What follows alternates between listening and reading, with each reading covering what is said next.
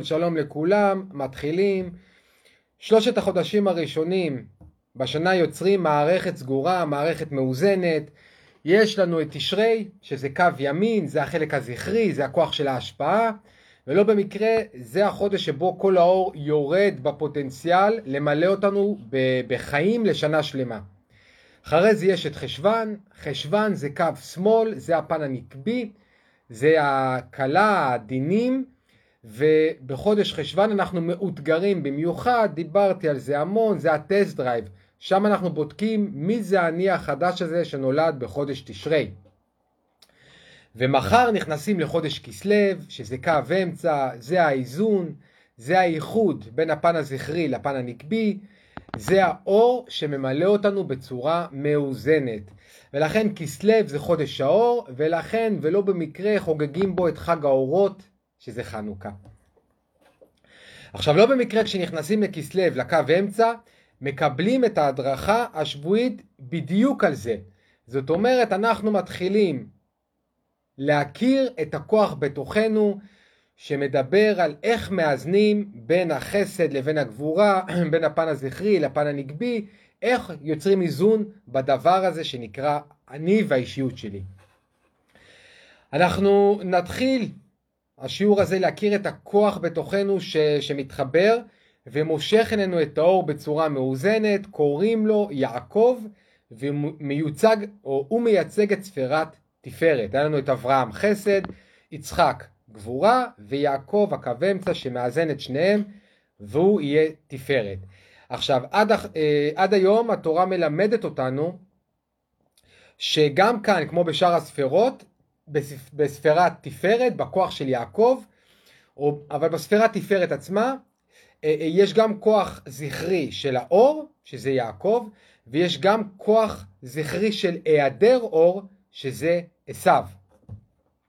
זאת אומרת, אנחנו מבינים שצריך את שניהם. צריך גם את יעקב וגם את עשיו, והם לא יכולים להתקיים אחד בלי השני, כמו שראינו לאורך כל הדרך מבראשית, מלך לך עץ הדעת טוב ורע, אנחנו צריכים את, שני, את, את הקצוות ואת כל המנעד בין הקצוות כדי להבין את האינסוף שממנו הכל יוצא. דיברנו על זה המון בשיעורים קודמים. אני מזכיר לנו שאנחנו עדיין בחומש בראשית, ובחומש בראשית זה שלב מקרו, זה עדיין אנחנו מתעסקים בבריאה בגדול, אה, עושים לנו איזושהי היכרות עם כל הכוחות שמרכיבים את העולם, ומרכיבים באותה מידה גם את, אותנו ואת האישיות שלנו. תכלס אה, העולם כולו נברא רק כדי שנוכל בדרך העולם הזה אה, אה, ללמוד לעשות את השינוי הפנימי בתוכנו כדי לבחור באור. אומרים עולם אדם גדול והאדם עולם קטן, זה אומר שהכל עובד בדיוק לפי אותה חוקיות רוחנית. גם הצורה שבה העולם נברא והכל מתרחש בעולם, וגם הצורה שאנחנו נבראנו והכל מתרחש בתוכנו, זה אותו הדבר, זה פרקטלים. אנחנו למדנו על אברהם והלך לך המפורסם שלו, שאברהם עושה את הלך לך הזה פעמיים. פעם אחת כשהוא מתחיל את המסע הנשמתי שלו, לך לך מארצך, ממולדתך ומבית אביך, ופעם שנייה כשהוא משלים את האיזון הפנימי שלו בניסיון האחרון העשירי, עקדת יצחק, כי גם שם רשום, אה, קח נא את בנך את יחידך אשר אהבת את יצחק, ולך לך אל ארץ המוריה ועלהו שם לעולם. דיברנו על זה הרבה והבנו שיש פרדוקס. הרי מצד אחד אומרים לאברהם לך לך, להיות בתנועה כל הזמן, וגם בניסיון הראשון, גם בס... הוא כל הזמן בתנועה. מצד שני אנחנו יודעים שבאינסוף אין שום תנועה, הרי האינסוף נמצא בכל מקום, ולכן האינסוף לא צריך לזוז. אז אם אברהם מייצג את החלק הכי גבוה בתוכנו, כן, את העצמי העליון הכי גבוה, שהכי קרוב לאינסוף, אז למה אברהם, שנמצא הכי גבוה, דווקא הוא נמצא בהכי הרבה תנועה? וניקח את זה לאיזושהי דוגמה מהחיים שלנו, אז כמה מאיתנו באמת מכירים גם אנשים שעבדו ופעלו וזזו ועשו כל החיים שלהם והיו חיוניים, היו אנרגטיים, ואז ברגע שהוציאו אותם לפנסיה, והם לא מצאו איזושהי תעסוקה חלופית, לא מצאו מה לעשות עם עצמם, פתאום הם נחבים ודי מהר הם חולים, ואחרי זה מה שנשאר, אה, אה, לא נשאר מהם הרבה והם עוזבים את העולם. אז איך, ו, ומה שנשאר מהחיים שלהם הם עוברים את זה בסבל לפני שהם עוזבים את העולם. אז איך מיישבים את הפרדוקס הזה, כן? מצד אחד, אומרים לנו להיות כל הזמן בתנועה ובעשייה, כדי להיות רוחניים, מצד שני, הכל צריך להיות באפס מאמץ. איך שני הדברים האלה מתיישבים? איך להיות בתנועה ובעשייה, ובאותו זמן להיות באפס מאמץ. וככל שאנחנו נמשיך ונתחבר ונלמד את כל הכוחות שמרכיבים אותנו, כן? אנחנו כרגע באברהם ויצחק, והיום נתחיל לגעת ביעקב, אבל כשנמשיך ונתחבר לכל, לכל הכוחות שמחברים אותנו ומרכיבים אותנו, אנחנו נבין יותר ויותר לעומק את הפרדוקס הזה ואיך הוא מתיישב מצוין עם החיים שלנו בעולם הגשמי, בגוף הזה, שבעצם המהות שלנו כאן באה מתוך פרדוקס, עץ הדת, טוב ורע. אנחנו נראה שהכל תמיד חייב לעבוד בדואליות. בואו רק נזכור לבינתיים כדי להבין בכל זאת איך אפשר גם להיות בתנועה וגם באפס מאמץ, את מה שסוקרטס מלמד אותנו, מי שאוהב מה שהוא עושה לא עובד יום אחד בחיים שלו. זאת אומרת השאלה היא לא כמה מאמץ פיזי אנחנו משקיעים, כי זה כבר אינדיבידואלי ויחסי לכל בן אדם, יכול להיות שעבורי לעשות פעולה מסוימת זה המון מאמץ ולמישהו אחר עושה את זה בלי, בלי בכלל לשים לב. אז זאת לא השאלה, השאלה היא לא כמה מאמץ פיזי אנחנו משקיעים, השאלה היא לאן מפוקסת המודעות שלנו, ההתכווננות שלנו, הכוונה התודעתית שלנו, לאן היא מפוקסת בזמן שאנחנו עושים את זה. או במילים אחרות, כמה אנחנו עושים מה שאנחנו אוהבים ואוהבים את מה שאנחנו עושים. זה יגדיר האם בעשייה יש מאמץ או אין מאמץ. אתם מכירים, כדי ש... אני רוצה שנתחיל להיכנס ככה יותר לעומק לעבודה הרוחנית, כי נכון שאנחנו עדיין בבראשית, אבל אנחנו מתחילים לקבל יותר ויותר כלים והבנות למה אנחנו עושים פה בכלל. ובשביל להבין את זה אני רוצה לקחת את המוט, מכירים את המוט הזה שמחזיק מצלמה, ויש לו איזשהו ג'יירו, יש לו איזושהי מערכת שמשאירה את המצלמה כל הזמן מאוזנת, רואים את זה במשח... בספורט וכאלה. לא משנה מה אני עושה עם המוט, איך אני מזיז אותו, המצלמה תמיד נשארת מאוזנת ומצלמת חלק ומאוזן. אז אנחנו בעצם סוג של מאזנת כזאת, מאזנת מאוד מופלאה, ששואפת שהאופן שבו אנחנו מצלמים את המציאות, כל הזמן יהיה, אותו אופן יהיה מאוזן ויהיה חלק. המערכת הזאת שהיא אנחנו, שואפת להיות באפס מאמץ, כלומר להיות בנקודה הזאת שבה הכל שקט והכל פשוט והתמונה לא קופצת. אבל תכלס, אנחנו יודעים שגם במות של הצילום, כדי לשמור כל הזמן שהתמונה תהיה מאוזנת, המאזנת של המצלמה זזה כל הזמן ביחס הופכי למוט שמחזיק אותה. זאת אומרת, כל הזמן שהמוט זז לכיוון מסוים, המאזנת זזה לכיוון ההופכי, וככה לא משנה איך המוט זז, המאזנת מאזנת את זה, והתמונה, הסרט יוצא חלק ויוצא מאוזן. אז באותו, באותו דבר גם אנחנו. אם אנחנו נתנגד לרעידות, אז אנחנו למעשה יוצרים אה, היתקעות. אם אנחנו מנסים, עמוד זז ואנחנו מנסים להילחם בו, אנחנו יוצרים היתקעות ואז אנחנו רק נקפוץ והווידאו שלנו יצא נורא נורא רוטט ומטלטל ולא נוכל כמעט לראות את המציאות. אי אפשר להתאזן כשאנחנו נוקשים. גם המערכת הזאת היא לא יכולה להיות מאוזנת אם היא נוקשה, להפך, חייבת להיות מאוד רכה ומאוד חלקה, וכל הזמן מתוך התנועה הזאת ההופכית למוט, להישאר מאוזנת ככה שהסרט יצא חלק.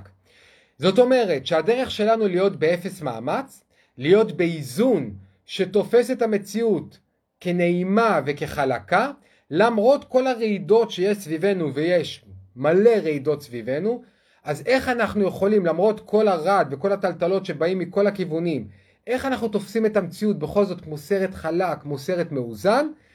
זה פשוט על ידי זה שאנחנו מאפשרים לנו לזרום כל הזמן לכיוון ההופכי לזה של הרעידה. אבל תשימו לב טוב טוב למילה, מילת המפתח. מילת המפתח היא לאפשר לנו לזרום כל הזמן לכיוון ההופכי. כי עד עכשיו אנחנו למדנו שלהגיע למצב מאוזן זה בעצם אומר לעלות מעל הטבע על ידי זה שאני פועל בכיוון שהוא הופכי לתגובה האוטומטית שלי. וזה היה נכון לשיעורים הקודמים, אנחנו ממשיכים ומתפתחים ואני רוצה לדייק את זה יותר ויותר.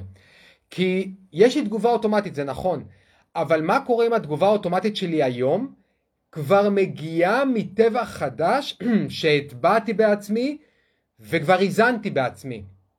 זאת אומרת, אם היה היבט בתוכי שהיה לא מאוזן, ואני כבר איזנתי אותו ועכשיו הוא מאוזן אצלי, האם אני עדיין צריך לפ... להמשיך ולפעול הפוך מהתגובה האוטומטית שלי, למרות שהיא כבר הוזנה, ואז בעצם אני באיזשהו שלב יחזור אחורה לאיפה שהייתי בהתחלה, איך אני יודע באמת באיזה היבט באישיות שלי אני צריך ללכת לכיוון ההופכי מזה שהוא עכשיו הטבע שלי, ובאיזה אני כבר, ואיפה אני כבר מאוזן ואני לא צריך ללכת הפוך מהטבע שלי, איך אני יודע כמה גם ללכת לכיוון ההופכי, באיזה מידה, באיזה עוצמה, כמה ללכת הפוך מה, מהתגובה שלי.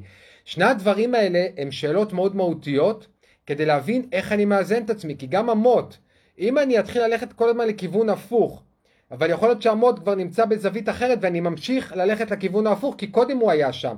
אני צריך כל הזמן להשתנות וכל הזמן לבחון את עצמי רק כאן ועכשיו ביחס למי שאני כאן ועכשיו. אז איך אני יודע לעשות את זה? איך אני יודע ללכת כל הזמן לכיוון ההופכי מהתגובה האוטומטית שלי בשביל להיות מאוזן? כשאני בכלל לא יודע, בהרבה מאוד מקרים, מה התגובה האוטומטית שלי. כן, אנחנו אנשים אינטליגנטים, והאינטלקטואל שלנו לא פראייר, והוא יודע לספר לנו סיפורים ואג'נדות שאנחנו לפעמים מאוד מבולבלים לדעת מה אור, מה חושך, מה התגובה האוטומטית שלי, מה דבר תגובה שהיא מאוזנת אצלי. במילים אחרות, הדילמה העיקרית של כל מתעוררת וכל מתעורר היא איך ומתי יוזמים תנועה לכיוון ההופכי מאיפה שאני נמצא, כדי להתאזן ולעשות את זה בלי להיכנס למאמץ ובלי ליצור התנגדות למה שהחיים מביאים לנו. זה חתיכת שאלה, איך יוזמים תנועה לכיוון ההופכי, איך יודעים בכלל מה זה הכיוון ההופכי? וכמה תנועה לכיוון ההופכי צריך לעשות. ואני אקח אותנו לעוד יותר, אנחנו יודעים שיש בנו שבע ספרות חסד, גבורה, תפארת, נצח, הוד, יסוד, מלכות, בכל ספירה זה פרקטלים, יש עוד פעם את כל הספירות, ובכל ספירה שבתוך הספירה יש ימין, שמאל ואמצע, ואנחנו עכשיו צריכים לקחת את כל הבלגן המטורף הזה, ולאזן כל ספירה ביחד לכל הספירות.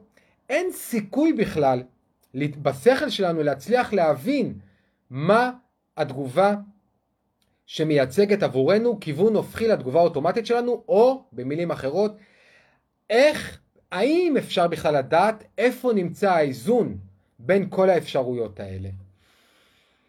אז בואו ננשום שנייה אחת ובואו נתחיל לראות, כי ברור לנו שהתורה לא משאירה אותנו רק עם נשימה, נותנת לנו הרבה מאוד ידע. אני מקווה שהשאלה ברורה, זאת שאלה מאוד מהותית לכל מי שנמצא בשיעורים האלה והוא מתעורר והוא רוצה להתחיל לזוז מעל הטבע שלו, ללכת לו, איך יודעים לאן ללכת? אז נתחיל מזה שבאמת, באמת, באמת, בשכל אי אפשר באמת לדעת. כל מי שינסה להבין את זה בשכל, או יבנה מחשב על שיחשב לו את כל האפשרויות ויוציא לו פלט עם תוצאה, זה לא יעבוד. אז אני מניח שאנחנו גם יכולים להגיד עכשיו, אוקיי, אז בואו נסגור את המחשב ונלך לישון. מה אנחנו לומדים? אם אני מלמד, מלמד, מלמד, ובסוף אני אומר לכם, אי אפשר באמת לדעת בשכל, אז איך אנחנו יודעים בכל זאת לאן ללכת בעבודה הרוחנית שלנו. מה זה הלך לך הזה? והעניין הוא שאומנם אנחנו לא יודעים בשכל מה האיזון עבורנו בכל היבט בחיים שלנו, אבל הנשמה שלנו יודעת. ולא רק שהיא יודעת, כל המהות של הנשמה שלנו בזה שהיא בחרה לרדת לעולם הגשמי ולגוף הגשמי והסופי הזה, היא לעזור לנו, או כדי שנוכל למצוא חזרה את הדרך לאיזון, את הדרך לאינסוף. הרי בשביל זה הנשמה שלנו מלכתחילה בחרה לצמצם את עצמה מתוך האינסוף שכולו אהבה והיא בוחרת להיכנס לגוף כל כך מוגבל ומלא בחוויות שהן הרבה פחות נעימות בחלק מהמקרים מאותה אהבה אינסופית שיש בה אינסוף. אז הנשמה שלנו יודעת מה הכיוון שאנחנו צריכים לקחת כדי להתאזן בכל היבט בחיים שלנו והנשמה שלנו עושה כל מה שהיא יכולה כדי שנקשיב לה ונלך בכיוון הזה בכל היבט בחיים שלנו. ולכן, חברות וחברים שלי, אני לא יודע כמה מאיתנו יודעים את זה, אבל הנשמה שלנו בוחרת מראש את ההורים שאליהם ניוולד, את הסביבה שאליה ניוולד, את המשפחה שלנו, משפחה קרובה, משפחה מורחבת, היא אפילו בוחרת עבורנו מראש חוויות שנעבור, גם החוויות שיתפסו על ידינו כמאוד מאוד קשות, וגם החוויות שיתפסו על ידינו כמענגות, הרוב המוחלט של אבני הדרך העיקריות שאנחנו נפגוש בחיים שלנו, נבחרו כבר מראש על ידי הנשמה שלנו כחלק מהתהליך של ההכוונה שלנו בדרך של הנתיב הנשמתי שלנו. והמטרה של כל זה היא אחת. זאת הדרך של הנשמה לדבר איתנו בזמן שאנחנו מוגבלים בדבר הזה שנקרא גוף. ולכן אני אומר, והמקובלים מסבירים, שאין דבר כזה עונש ואין דבר כזה מזל רע, יש הכוונה עליונה וזהו. עכשיו, אם זה המצב, אז בעצם כל הלימוד וכל ההדרכה שהתורה והמקובלים מלמדים אותנו זה איך כל אחת ואחד מאיתנו יכול להסתנכרן עם ההכוונה של העצמי העליון שלנו. אתם זוכרים? נוח לימד אותנו להיות באפשור, להיות בהרפייה, להסיר התנגדויות לחוויה, גם אם החוויה מאוד מציפה אותנו, להסיר האחזויות בדברים שמאוד נעימים לנו, להיות פשוט באפשור ובהרפייה. זה השלב הראשון. אחר כך אברהם, יצחק ויעקב מלמדים אותנו להתבונן, להיות בהבנה שיש כאן קריאה מסוימת עבורי, הקריאה נשמתית, ולזהות את הקריאה הזאת. ו... וכאן, ב- ב- ב- במקום הזה שאנחנו נמצאים בו עכשיו, בחלק הזה בשנה, צריך לשים לב למשהו שהוא מהיותר חשובים בהתפתחות הרוחנית של כל אחד ואחד מאיתנו. אנחנו, בגלל שאנחנו לא באמת יכולים להבין מה הכיוון שאליו אנחנו צריכים לקחת את עצמנו, מה הכיוון ההתפתחותי שלנו, הבנו את זה כבר, שיש כל, האיזון הוא בין כל כך הרבה דברים שונים שאין לנו באמת דרך לדעת את זה, אז אנחנו לא באמת יוזמים מראש פעולות שיקחו אותנו הפוך מהטבע שלנו. כי כמו שלמדנו קודם, אני לא באמת יודע מה הטבע שלי, ו- ואני לא יודע אם הטבע שלי הוא כבר מאוזן או לא מאוזן, ובכל היבט בחיים שלי זה משהו אחר. אבל, אם אני לא יוזם מראש פעולות שיקחו אותי הפוך מהטבע שלי, איך אני בכל זאת נכנס לאיזון? איך אני כמו המאזנת של המוט צילום, שאומר שהסרט יישאר מאוזן ובלי רעידות? כי אני קשוב לקריאות שהחיים קוראים לי. וזה משהו מאוד מאוד מאוד חשוב, אני מקווה שאתם איתי. בואו נצלול לזה ונבין את זה לרגע. בואו ניקח את הסיפורים בתורה, את אברהם וכולי, ויצחק. אברהם לא אומר לעצמו, אני בטבע שלי רק חסדים, רק השפעה, רק נתינה, ולכן כדי לאזן את עצמי, אני צריך לשחוט את הבן שלי. כי ככה אני אעלה מעל הטבע שלי, הטבע שלי חסדים, השפעה ונתינה, אני אשחט את הבן שלי, ואז אני אעלה מעל הטבע שלי. אברהם לא אומר את זה לעצמו. גם יצחק לא קם בבוקר ואומר לעצמו, וואלה, אני במהות שלי גבורה, אני כוחני, אני מלא עוז, אני מלא יוזמה, אני מלא פעולה. אז כדי ללכת הפוך מהטבע שלי, היום אני אהיה כנוע ואני אשים את עצמי על המזבח שמישהו יבוא וישחט אותי. לא, גם יצחק לא קם בבוקר ואומר את זה לעצמו. ברור שלא. אצל שניהם הייתה איזושהי קריאה חיצונית. החיים, הבורא, זימנו להם את הקריאה הזאת שאליה הם, או בעקבותיה הם אה, לקחו את עצמם למקום שהוא הפוך מהטבע שלהם. בואו נבין את זה. ניקח נשימה ונבין למה הכוונה. ההתבוננות זה לזהות שאני נמצא בחוויה שמשחזרת את עצמה. שאני באיזשהו לופ שמרעיד את כל המערכות שלי, אה, אה, ואני מזכיר לנו שהתבוננות זה לא הזדהות. ההתבוננות זה להיות העד שמתבונן בסקרנות על החוויות ועל הרגשות שעולות, שעולים בי בעקבות החוויות, תוך כדי שאני יודע שאני זה לא הרגש, ואני זה לא המחשבות שעולות בי בעקבות החוויה. המהות האמיתית שלי מגיעה מהאור האינסופי, ולכן האני האמיתי זה רק מה שלא משתנה, והרגשות והתחושות והמחשבות זה דברים שמשתנים כל הזמן, ולכן הם לא באמת חלק מהמהות האמיתית שלי. הן בסך הכל התגובות שלי לחוויות החיצוניות שאני, שאני פוגש בחיים שלי. עכשיו, אם אני מבין שכל חוויה חיצונית, בלי יוצא מהכלל, היא קריאה נשמתית, כן? כי אמרתי עוד פעם, הנשמה מדברת איתנו ומכוונת אותנו איך אני יכול לאזן את עצמי בחיים. אז אם אני מבין שכל חוויה חיצונית, בלי יוצא מהכלל, היא קריאה נשמתית, או במילים אחרות, כל אה, אה, חוויה חיצונית זה סימן מהחיים שמשקף לי את האיזון שלי באותו היבט בחיים, אז אני בהתבוננות באותו הדבר, בלי שאני מזדהה או בלי שאני נאחז במה שאני מרגיש ובמה שאני חש. ואז אני לא נותן לאג'נדות שלי, לרצונות שלי, לקבע אותי. ואז אני יכול, ברגע שאני לא נותן לאג'נדות ולרצונות שלי לקבע אותי, אני הופך להיות אותו מוט עיצוב, כי אני לא תקוע, כי אני זורם בתנועה שמאזנת את מה שאני חווה, בלי להזדהות עם החוויה. ואז אני אותנטי, ואז אני מחובר לאמת שלי. כי מה זאת בעצם האמת שלי? האמת שלי זה רק דבר אחד ודבר אחד בלבד. האמת שלי זה כשאני מקשיב לקריאה הנשמתית שלי בלי אג'נדות. עכשיו, אנחנו רק בחומש בראשית, אנחנו רק בתחילת השנה, בתחילת הדרך, ולכן הרעיונות הם עדיין קצת אבסטרקטיים, הם עדיין קצת אמורפיים. במהלך השנה אתם תראו שהתורה תלמד אותנו את זה ממש לעומק לפרטי פרטים. אבל כרגע, אה, אה,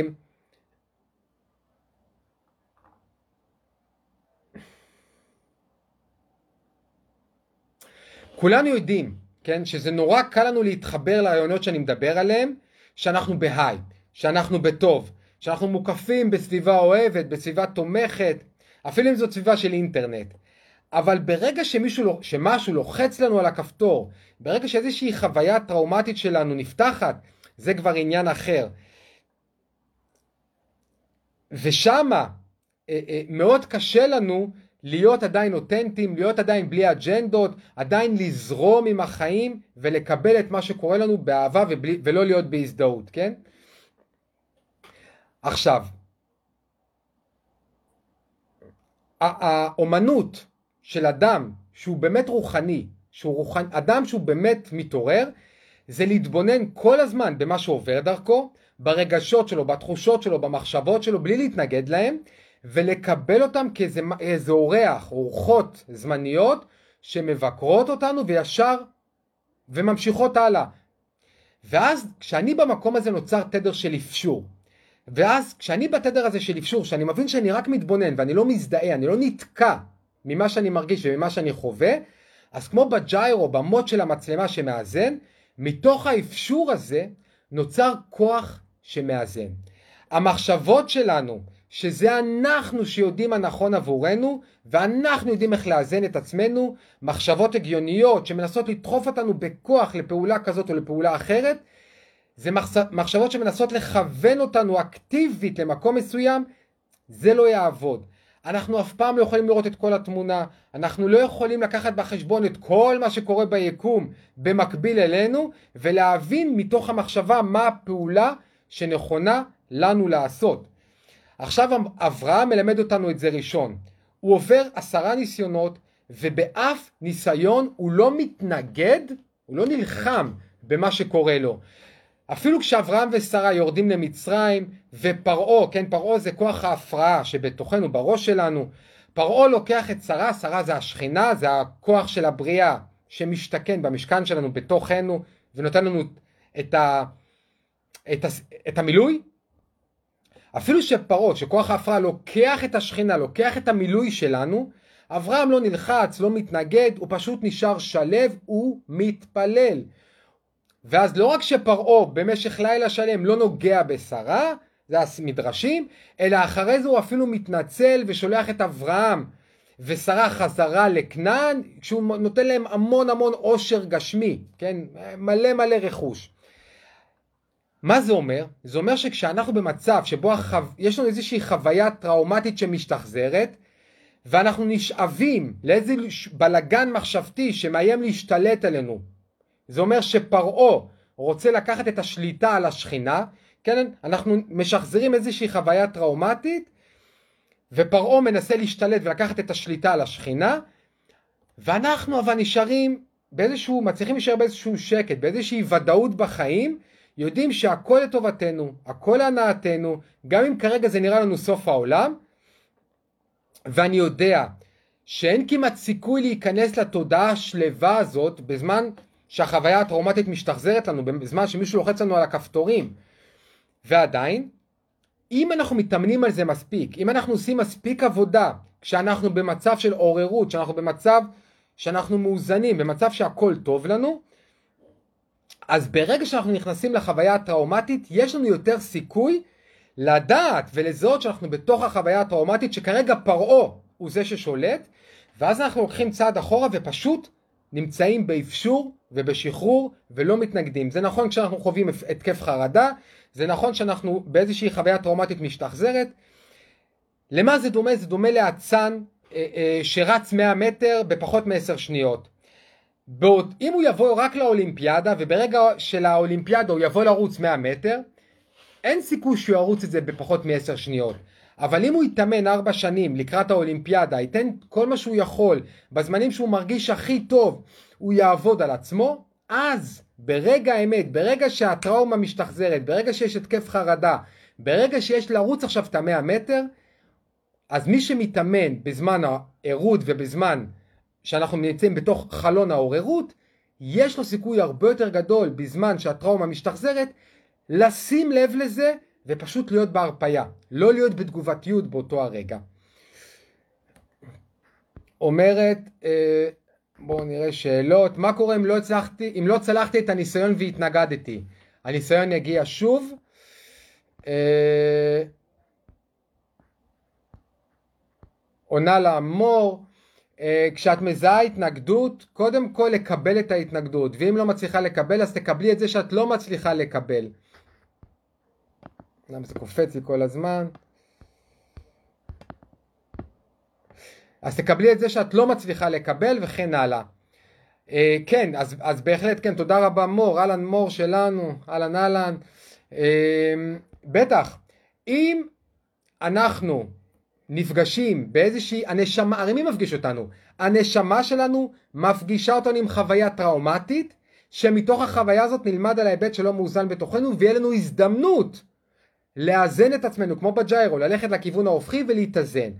אם לא עשינו את זה, לא קרה כלום, פשוט נפגוש את זה שוב. לא נעשה את זה, לא קרה כלום, נפגוש את זה שוב.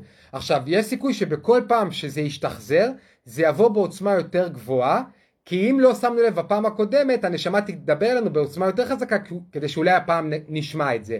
אנחנו נדבר על הדברים האלה הרבה הרבה יותר בעתיד. אומרת לנו אה, אה, אתי, תעביר יותר בקלילות. אה, אנחנו נגיע לזה, נגיע, נגיע, נגיע. זה... כן, אני מבין שזה טיפה יכול להיות מורכב. אנחנו נצטרך לשמוע את השיעור הזה יותר מפעם אחת, ונצטרך לשמוע גם שיעורים קודמים. ומי שמכיר מבראשית ושומע את השיעורים וישמע את השיעור הזה יותר מפעם אחת, אתם תראו שבסוף הכל יתחבר לכם. אבל אני אשתדל לתת גם דוגמאות, אנחנו רק בהתחלה של השיעור, תכף נגיע למקומות היותר, אה, אה, שיותר קשורים לפרשה עצמה גם.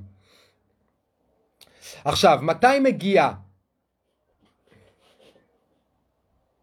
כן, זה, זה, בעצם זאת הסיבה שאנחנו חווים במהלך השנה אתגרים וחוויות שמשתחזרות לנו, כי זה איזשהו אימון שמביא אותנו לתודעת שלווה גם ברגע שהחוויה הטראומטית עכשיו, מתי מגיעה התולדה של אברהם שנקראת יצחק? מתי אברהם מקבל את יצחק? רק כשאברהם מקבל ניסיון מהחיים, מהבורא, שלוקח אותו למקום שלגמרי הפוך מהטבע שלו, מהמהות שלו, מהאישיות שלו. כי מה נאמר לאברהם? אברהם שכולו אהבה, כולו השפעה, כולו נתינה, כולו חמלה, מה אומרים לו? אומרים לו, לך תהרוג בן אדם, ולא סתם בן אדם, את הבן שלך, ולא סתם את הבן שלך, את יצחק אשר אהבת. כשאברהם מוכן לשנות, הוא מקבל קריאה חיצונית, אבל הוא מוכן, הוא לא מתנגד, הוא מוכן לשנות את הטבע שלו עד כדי כך שהוא, שהוא כולו חסדים ואהבה, מוכן לקחת חיים של הבן שלו, מתוך הידיעה הפנימית שלו שהכל חייב להיות לטובה, ואם זה ההכוונה שלו. עכשיו, אני לא אומר לנו לקחת חסר לחיים של מישהו, כן? אלה קודים להראות לנו את ההיפוך, בשביל שנבין לאן אה, אה, גם אנחנו צריכים ללכת, לא בהיבטים של אה, לפגוע במישהו אחר, אלא בהיבטים של ללכת הפוך. עם זאת, אם אנחנו מקבלים הכוונה ללכת הפוך מהטבע שלנו, אז לא להתנגד לה. כשאברהם מוכן לשנות את הטבע שלו עד כדי כך, אז יצחק הופך להיות באמת התולדה של אברהם. ואיך אנחנו יודעים את זה? כי ראינו שהניסיון של יצחק לא נופל מזה של אברהם. הרי מה יצחק מייצג? יצחק מייצג את יכולת הקבלה, המשיכה, את הגבורה, את העוז, את העוצמה. ויזמן, יצחק בן 37 בזמן העקדה, ואברהם בן 137. מה זה אומר? יצחק יכול בשנייה להשתמש בגבורה שלו, לקום וללכת משם. אבל יצחק מתנהג גם כן הפוך לגמרי מהטבע שלו. בוחר להיכנע לכוח החסדים של אברהם. ולכן יצחק דרך אגב לא יעבור שום אתגר נוסף בתורה מעבר לניסיון של העקדה. הוא בניסיון הזה מאזן לגמרי את הטבע שלו, ואז הוא לא צריך אפילו לרדת, הוא היחידי שלא ירד למצרים, ואפילו את רבקה, הוא לא עושה כלום, הוא נשאר במקום, מביאים אותה אליו, הכל נמשך, הרצון לקבל של יצחק עוצמתי מאוד, ברגע שהוא איזן אותו, שהוא היה מוכן ללכת הפוך מהטבע שלו, ולהקריב את החיים של עצמו, כי הרצון לקבל, הוא, החלק הכי חזק בו זה הרצון להיות, לקבל את החיים, הרצון ההישרדותי, ברגע שיצחק מוותר על זה, הולך הפוך מהטבע המולד שלו, הכל נמשך אליו והוא מקבל את הכל, כן? אבל גם אברהם לא בוחן, את ה, לא בוחר את האיזון הפנימי שלו ואז אומר, אני, בוח, אני מתוך הבחירה שלי הולך לרצוח את יצחק, את הבן שלי, זה היה החיים, זה היה האור, זה היה הבורא שמביאים לאברהם את הניסיון, ואברהם פשוט לא נמצא בהתנגדות. הוא גם לא נמצא בהאחזות לשום דבר. כי הרי הבורא הבטיח לאברהם שה, שהזרע שלו יהיה ככוכבי השמיים, אז אברהם לא נאחז בזה, הוא לא שו... הוא אומר, אני מתמסר, אני מאפשר, האור יודע מה הוא עושה, החיים יודעים מה הם עושים. אותו דבר לגבי יצחק, הוא לא בוחן את האיזון הפנימי שלו ואומר, המהות שלי זה רצון לקבל כמה שיותר בחיים, אז אני אוותר על הדבר הכי חשוב בחיים, שזה החיים שלי עצמם. לא. יצחק אומר, אם אלה החיים, האור הבורא שמביאים לי את הניסיון הזה, אני לא בהתנגדות, אני באפשור, אני מתמסר לניסיון. ואז אני מקווה שברור לכולנו עכשיו, כאן ועכשיו, מה הנקודה. הבורא, החיים, הכוח המתכנן. כמו שהוא מביא לאבות שלנו את הניסיונות, והאבות שלנו לא קותחים במחשבות ומנסים להבין איפה הם בחיים כדי לדעת איך לאזן וכולי, האבות שלנו יודעים, האבות שלנו זה הכוחות בתוכנו, כן?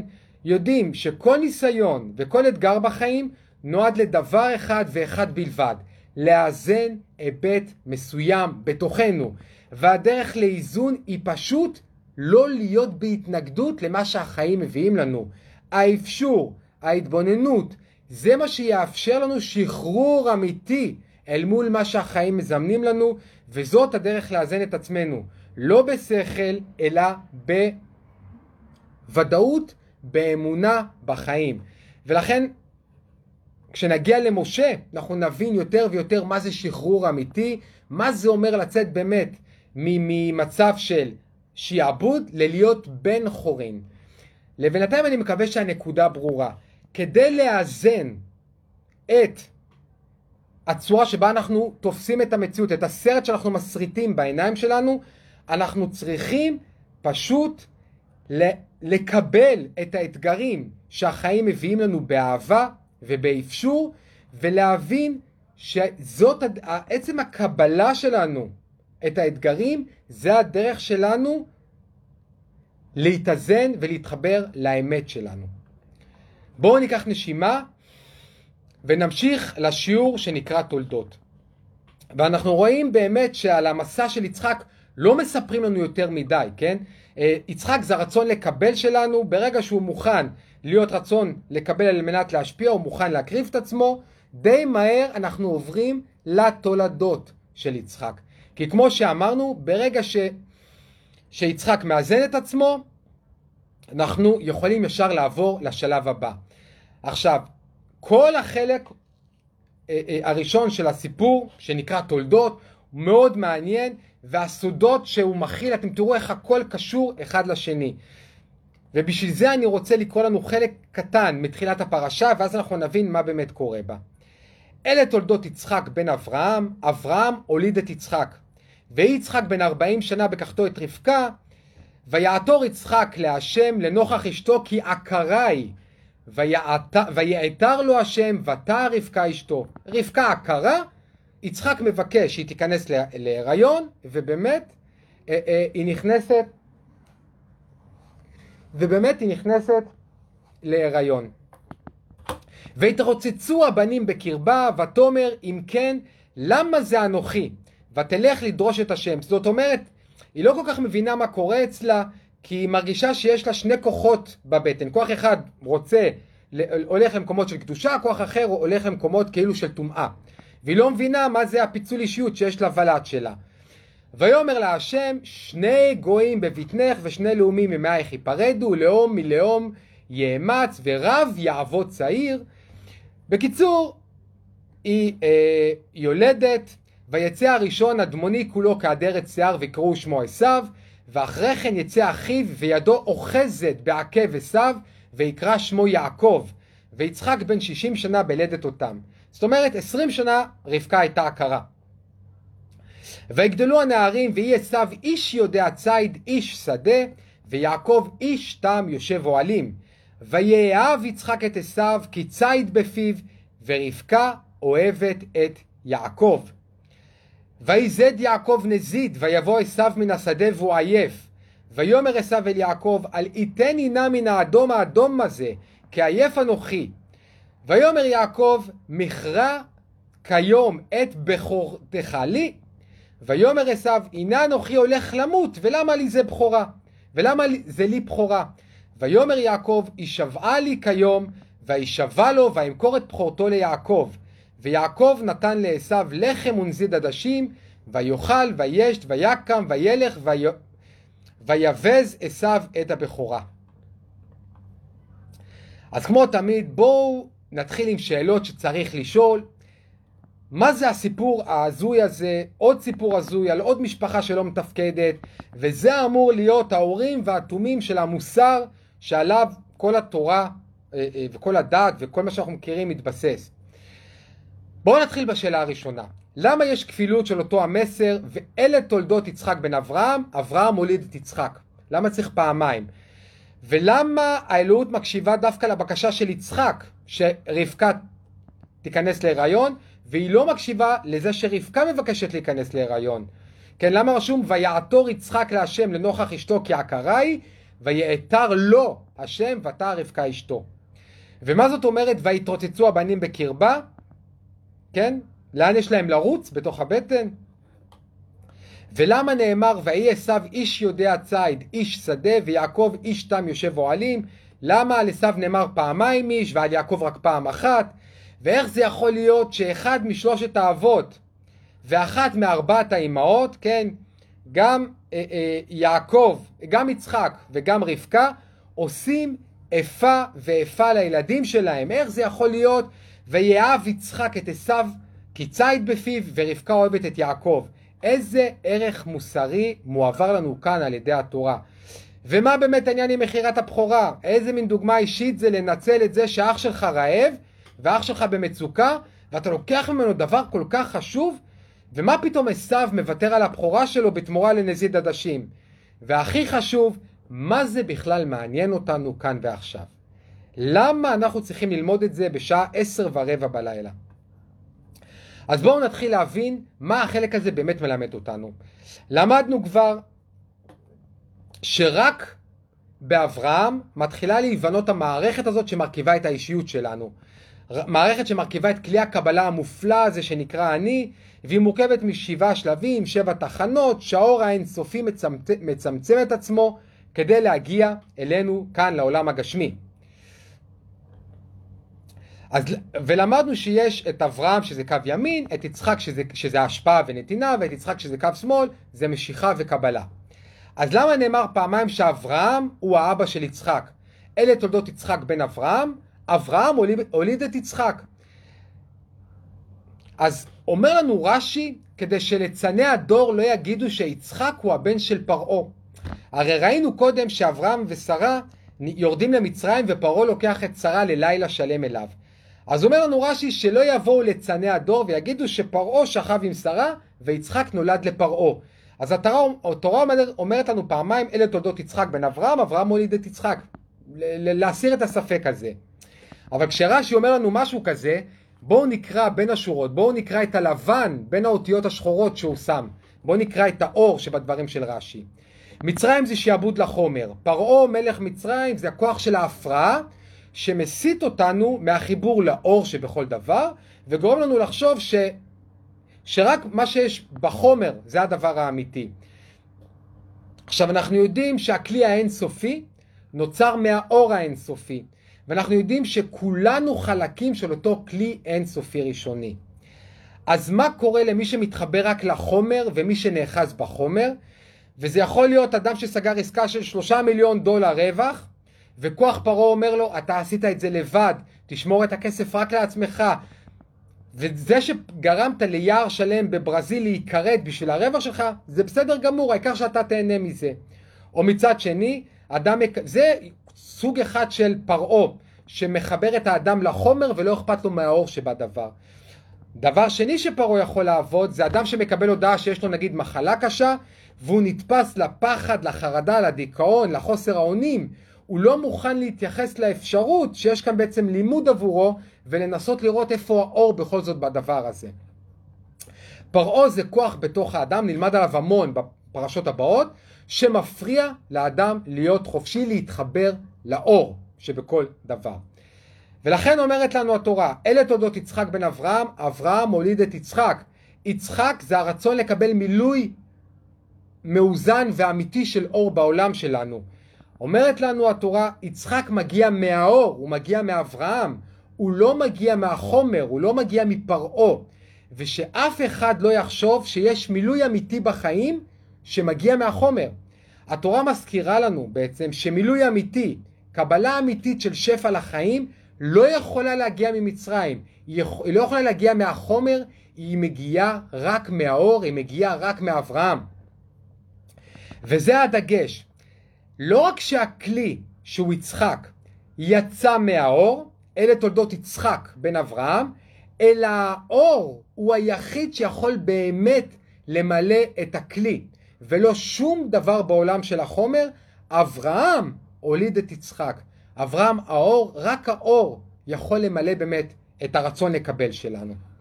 ואם זה הפרשה של השבוע הזה מתחילה, וזה הזרע של השבוע הזה, אנחנו מתחברים לאור שנמצא בכל דבר חומרי שאנחנו משיגים. ודרך אגב, זאת הסיבה שזה מצוין להשיג שפע חומרי בעולם שלנו. כי רק כשמשיגים שפע חומרי בעולם, אפשר לגלות את האור שנמצא בתוך אותו חומר. וזאת גם הסיבה שרבקה כמו שרה בהתחלה היא עקרה. כי רב... ולמה רק כשיצחק מתפלל עבור רבקה אז היא מתעברת? וזה הלימוד השני שלנו להיום. כי אור לא יכול לגלות אור בעולם. רבקה מייצגת את החסדים, את האור, אתם זוכרים? את הגמלים, היא שואבת את המים מהבאר, בגלל זה היא מאזנת את יצחק. רבקה, שהייתה נביאה ענקית בזכות עצמה, מייצגת את האור. אור לא יכול לגלות אור בעולם. כדי שהאור בעולם שלנו יקבל הגשמה, הוא חייב כלי קבלה והכלי קבלה הזה חייב להיות מוכן לוותר על האג'נדות האגואיסטיות שלו, על פרעה, ואז יש מקום לאור להיכנס, ואנחנו מתמלאים במילוי האמיתי שהוא נצחי.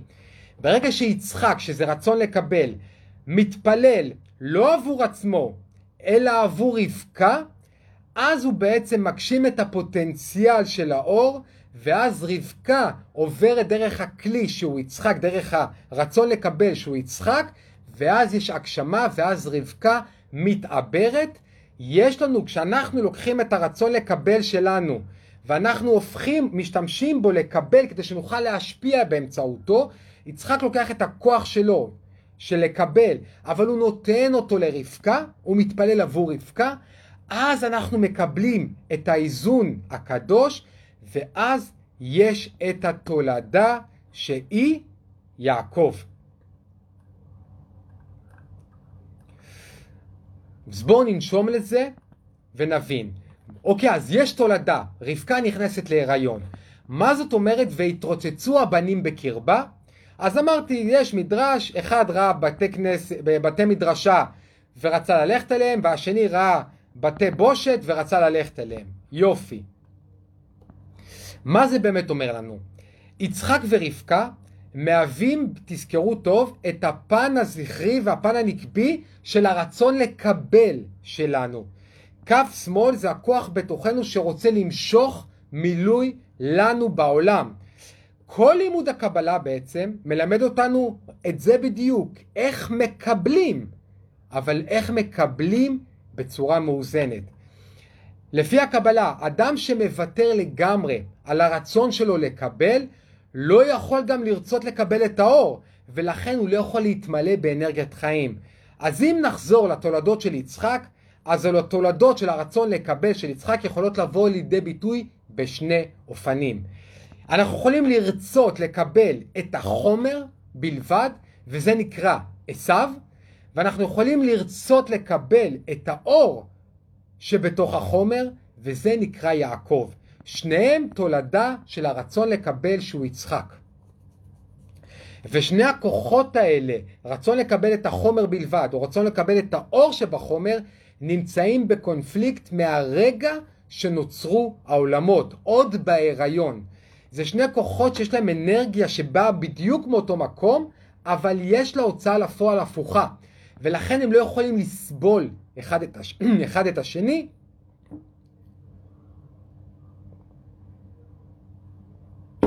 וזאת משמעות המילה ויתרוצצו, בתוך המשפט ויתרוצצו הבנים בקרבה. זה שתי מחשבות, שתי תודעות בראש שלנו, שהן הפוכות ומתרוצצות לנו בראש, וכל אחת מנסה לתת נוקאוט לשנייה. הזוהר ממש מקצין ואומר שכל אחת מהן מנסה לרוצץ את הראש של השנייה. זאת אומרת, שני כוחות בתוכנו שבקונפליקט תמידי. ועכשיו אנחנו מגיעים לאחת המתנות הכי גדולות שהתורה, שהתורה נותנת לנו, כי התורה מתחילה לעשות לנו היכרות עם שני הכוחות האלה בתוכנו, ומגלה לנו את הסודות שלהם כדי שנדע לזהות אותם. הכוח של עשיו, הכוח שרוצה את החומר בלבד, ויצא הראשון אדמוני כולו כעדרת שיער ויקראו שמו עשיו. זאת אומרת, עשיו יוצא מהרגע הראשון, עשיו מלשון עשוי. הוא יוצא מהרגע הראשון בשיא של העוצמה שלו. ואחרי כן יצא אחיו וידו אוחזת בעקב עשיו ויקרא שמו יעקב. ודווקא יעקב, דווקא הכוח שרוצה את האור, הוא הלא דומיננטי. הוא נראה זה שנגרר אחרי עשיו, אחרי החומר. הוא זה שלא מסוגל לפרוץ בזכות עצמו, וצריך את העוצמה של עשיו כדי להתגלות בעולם. הוא רק, עשיו פורץ החוצה, יעקב רק מחזיק אותו בעקב, ובזכות עשיו יוצא לעולם. נראה לנו שהוא שני לעשיו. אבל, שימו לב שיעקב לא נותן לעשיו לצאת משליטה, הוא תופס אותו בעקב.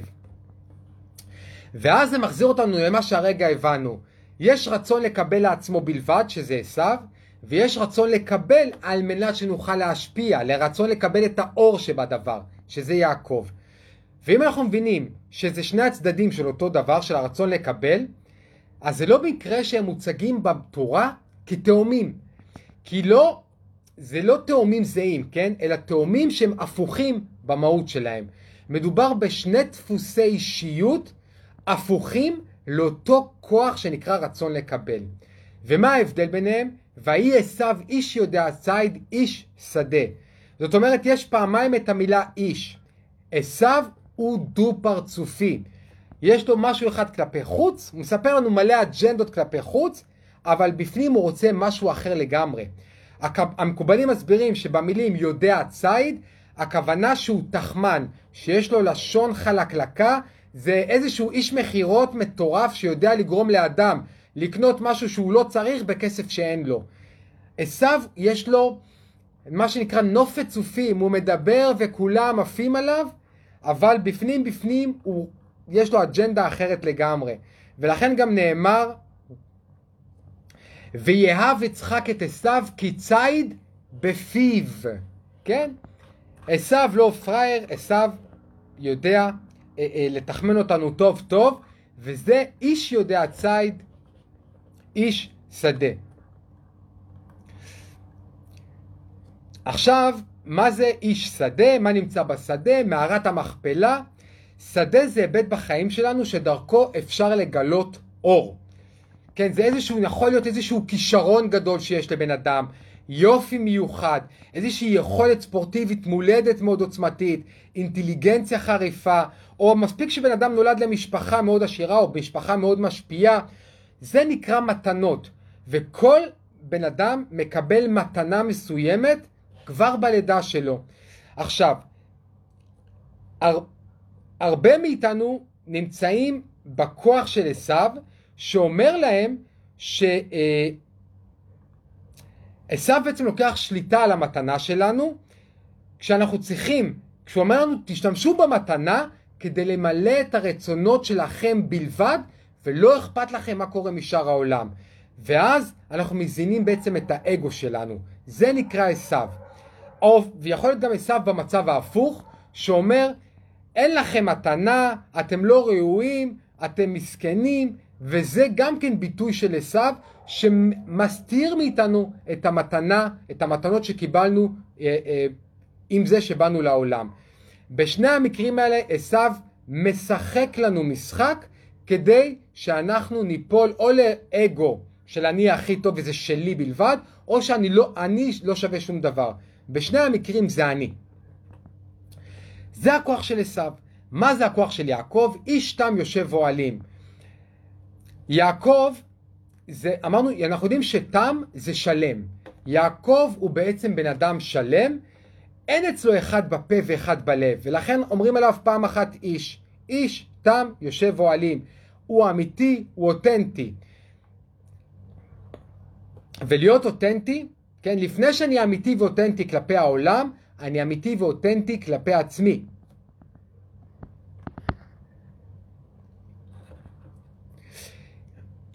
ומה זה יושב אוהלים?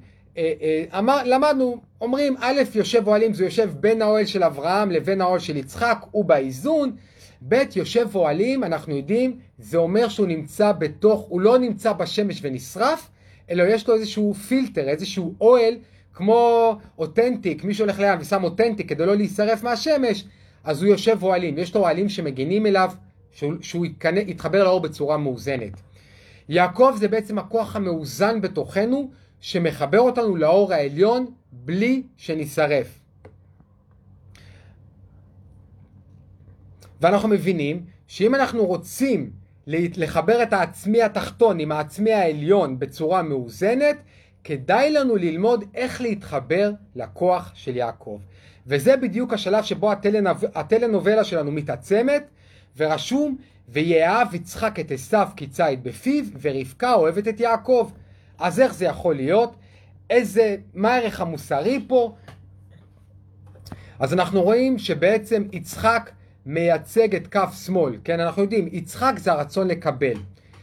והרצון לקבל אוהב, כן, את, את, uh, במהות שלו, את הכוח של, של עשיו, הוא אוהב את החומר, כן? אבל זהו גיבור הכובש את יצרו, כן? לא אומרים מדחיק את יצרו, לא, אומר, לא אומרים מבטל את יצרו, אלא הכובש את יצרו.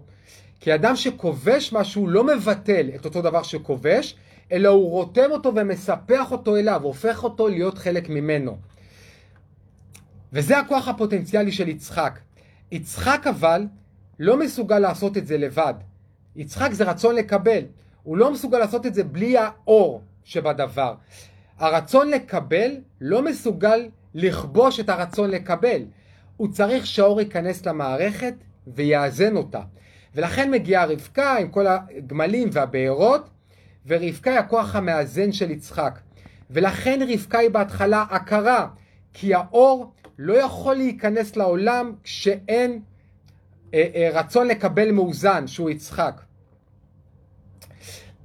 ברגע שאנחנו משתמשים בעצם בכוח החסדים וההשפעה שלנו, בנתינה שלנו, בזה שאנחנו מחלקים את המתנות שלנו, ואנחנו משתמשים בכוח הזה כדי לעקוד את יצחק, לעקוד את הרצון לקבל שלנו, שאנחנו מושכים לעולם שלנו מילוי כדי שנוכל להשפיע באמצעותו, אז נפצח הצינור של השפע, ואז רבקה יכולה להביא לעולם את אה, אה, עשיו ויעקב.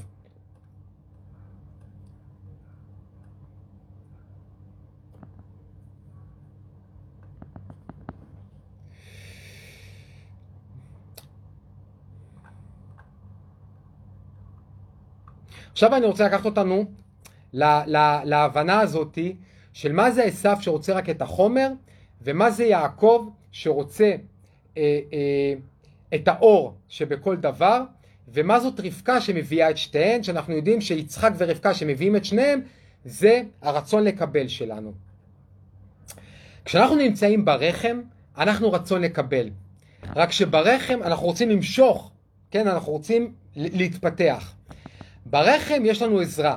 ברחם אנחנו נמצאים בתוך השדים, בתוך מים, ולכן אנחנו באופן אוטומטי מאוזנים.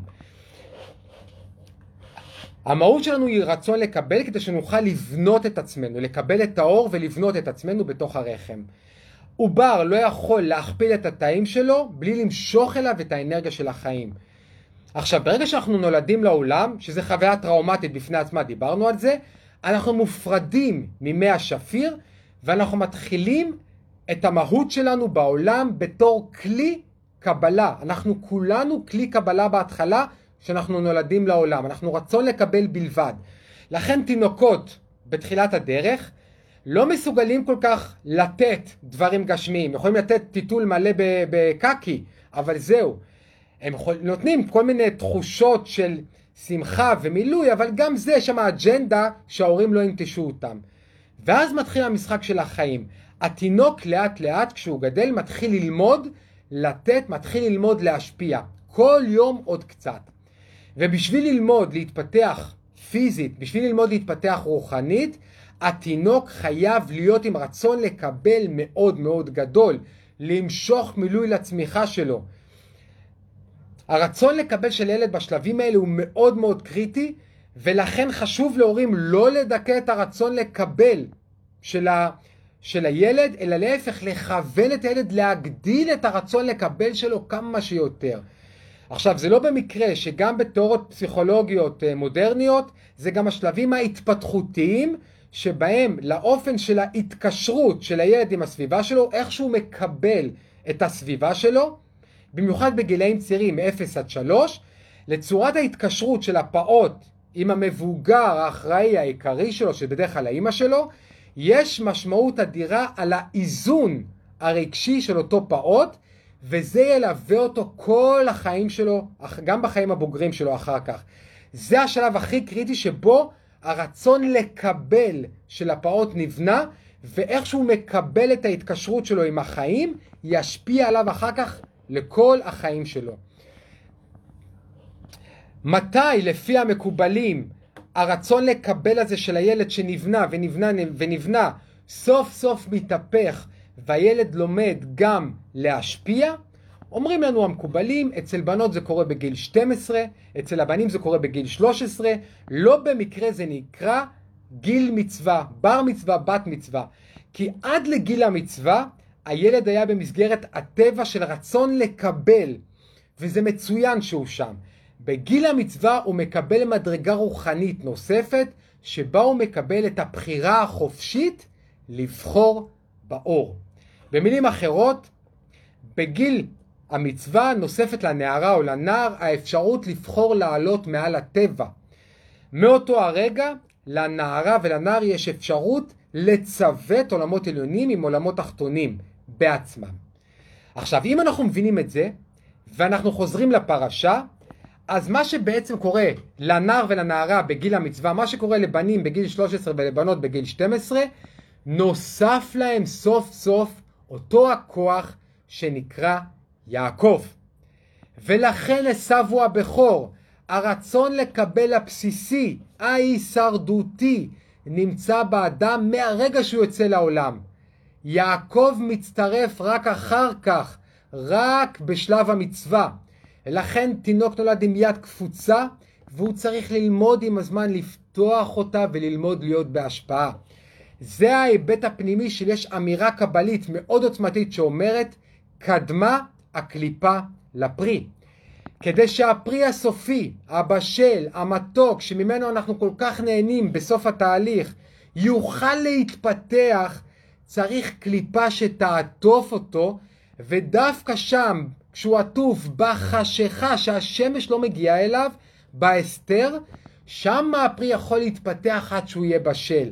הקליפה זה עשיו, זה הרצון לקבל לעצמו. הפרי הבשל זה יעקב, זה הרצון לקבל על מנת להשפיע. אבל בלי הקליפה הפרי לא יוכל להבשיל. נשימה.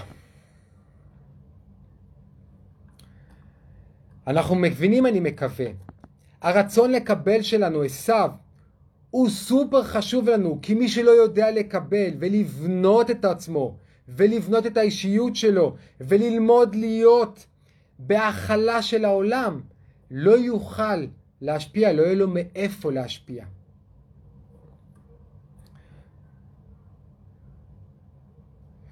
עכשיו, אז מה זה בעצם הסיפור של מכירת הבכורה של עשיו ליעקב, שעשיו מוכר את הבכורה ליעקב? בעצם זה השלב שבו אנחנו מקלפים את הקליפה כדי שנוכל ליהנות מהפרי. אי אפשר לגלות אור בעולם הגשמי שלנו בלי הקליפה שאנחנו צריכים לקלף, בלי הכיסוי. למה? כי אם אין קליפה אין לנו זכות בחירה. אם אנחנו נראה כל הזמן את האור שנמצא בכל דבר, אז למה שנבחר במשהו אחר? ואם לא נבחר במשהו אחר, אז אין לנו בעצם שום אה, אה, הזדמנות לגלות אור בעולם. וזה יותר עמוק מזה אפילו. אם לא תהיה קליפה שתגן עלינו, האור האינסופי ישר ישרוף אותנו, כי הכלי שלנו הוא כלי מאוד סופי. זאת אומרת, הקליפה, עשיו, זה בעצם מה שמגן עלינו בשלבי ההתפתחות הרוחנית ההתחלתיים שלנו, כדי שלא נישרף מהאור, כמו שקליפה של פרי מגנה על הפרי שלא יישרף מהשמש ויוכל להתפתח ולהבשיל דווקא בתוך החשיכה שבתוך הקליפה. וזה אנחנו האהובות והאהובים שלי שבוחרים לקלף את הקליפה שלב אחרי שלב, מסך אחרי מסך, לפי הקצב של ההתפתחות הרוחנית שלנו, ובכל שלב הקליפות שעדיין קיימות זה ההגנה שהיא מאוד מאוד חשובה לנו שלא נשרף. התורה מלמדת אותנו כאן בעצם שאני, ואני חוזר ללימודים משיעורים קודמים והכל עכשיו ייסגר לכם. המהות של החוויות הטראומטיות שכולנו עוברים בחיים, והתחלנו לראות את זה בפרשות קודמות, זה שזה האמצעי שבאמצעותו אנחנו נוכל למצוא את האיזון, את הג'יירו, שבאמצעותו אנחנו כל הזמן ניזרק להופכי של הטבע שלנו כדי שנוכל להיות באמת שלנו. הרי מה זה טראומה? טראומה זה מצב שבו האדם מרגיש שהוא בסכנת מוות או בסכנה שלא להיות נאהב. לא להיות נאהב זה סכנת מוות, כי בתור תינוק, אם אתה לא נאהב, אז אין לך דרך לשרוד. טראומה זה מצב שבו אדם מרגיש בסכנת מוות או ובסכנת אה, שלא להיות נאהב, ובחוויה הסובייקטיבית שלו אין לו יכולת להימנע מהמצב. זאת אומרת, טראומה זה חוויה של חוסר אונים. כל חוויה טראומטית שאדם עובר בחיים שלו נועדה רק לכוון אותו בנתיב הנשמתי שלו.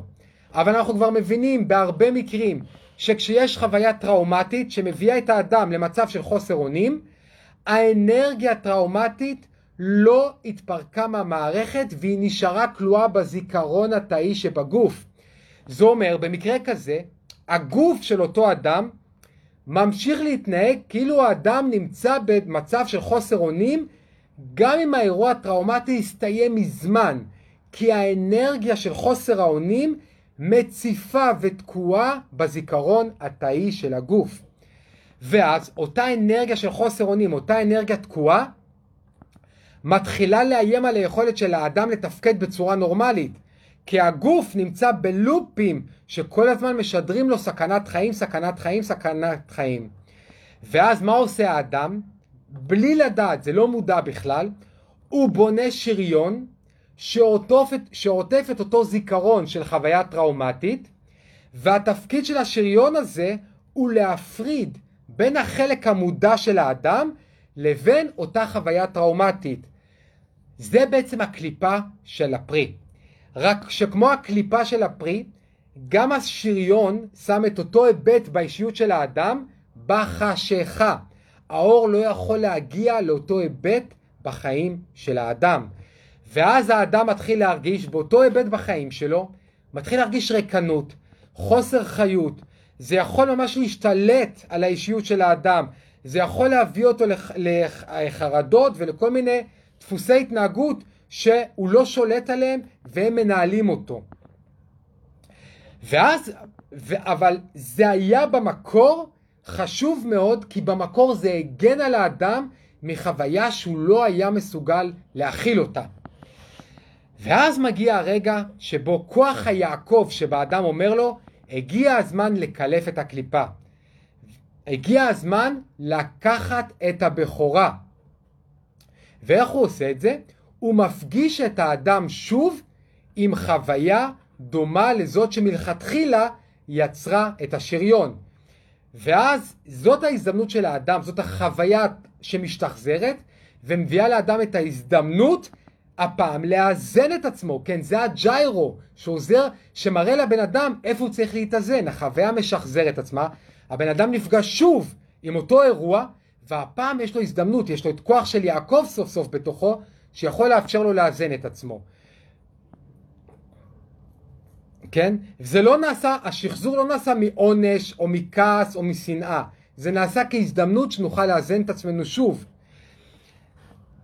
רק שהפעם, כשמתכוח יעקב אנחנו פוגשים שוב את החוויה הטראומטית, יש איתנו הפעם חמלה, שזה הכוח של אברהם, ותעוזה, אומץ לב, שזה הכוח של יצחק. יעקב מביא איתו למפגש החדש מול הטראומה את החסדים של אברהם, את החמלה ואת העוצמות של יעקב, ואז אנחנו יכולים סוף סוף לפגוש את החוויה הטראומטית והפעם למצוא את הריפוי בתוכנו לאותה חוויה. זה מן הסתם הרבה הרבה יותר מורכב מזה. חשוב להבין גם שלא כל חוויה טראומטית מביאה אותנו לחוסר אונים, אבל זה לא השיעור של היום. כשאדם בחוויה שלו נמצא בסכנה הישרדותית, הוא בחוויה שלו נמצא בחוסר אונים. והדרך שבה אנחנו עוברים את התהליך הזה של קילוף, של העמסה של השריון, והפגישה מחדש של החוויה הטראומטית, הפעם עם הכוח של יעקב, והריפוי שמגיע מתוך זה, זה משהו שאנחנו נעבור אותו בכל השנה, זה לא לשיעור הזה. אה, מי שלא יודע גם, אתם מוזמנים לעבור איתי תהליך של אחד לאחד, זה מה שאני עושה. אפשר לעבור תהליך של ליווי, ששם אנחנו באמת עוברים תהליך של גם התודעה, גם הרוח, גם הגוף, כן, זה גוף נפש, וה, וההיבט, ה, יחד עם, אל מול ההיבט העליון שלנו, אל מול ההיבט הרוחני שלנו, אנחנו ביחד בתהליך הזה ממיסים את השריון שעוטף את החוויה הטראומטית, שעוטף את הפרי, שהוא העוצמות הכי יפות שלכם, ואז אנחנו לומדים להתחבר מחדש לאור בצורה מאוזנת, בצורה לא מסורפת, כמו יעקב, ומי שמתמסר לליווי הזה ונאמן לתהליך, ממש יכול לעבור טרנספורמציה, ואז נפתחים הרבה מאוד היבטים חסומים בחיים. אז זה ככה אמירת ביניים, מי שלא יודע, אתם מוזמנים לפנות אליי בפרטי, וזה מה שאנחנו יכולים לעשות ביחד.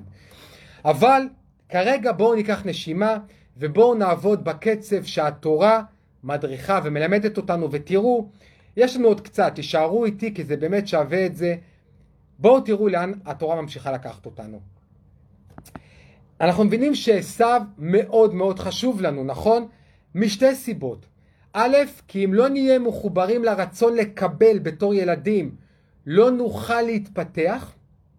והסיבה השנייה, כי הרבה פעמים עשיו זה שריון שמגן עלינו מהחוויה הטראומטית שחווינו, ולא היינו מסוגלים לתפקד בלי השריון הזה שהגן עלינו באותו זמן של החוויה.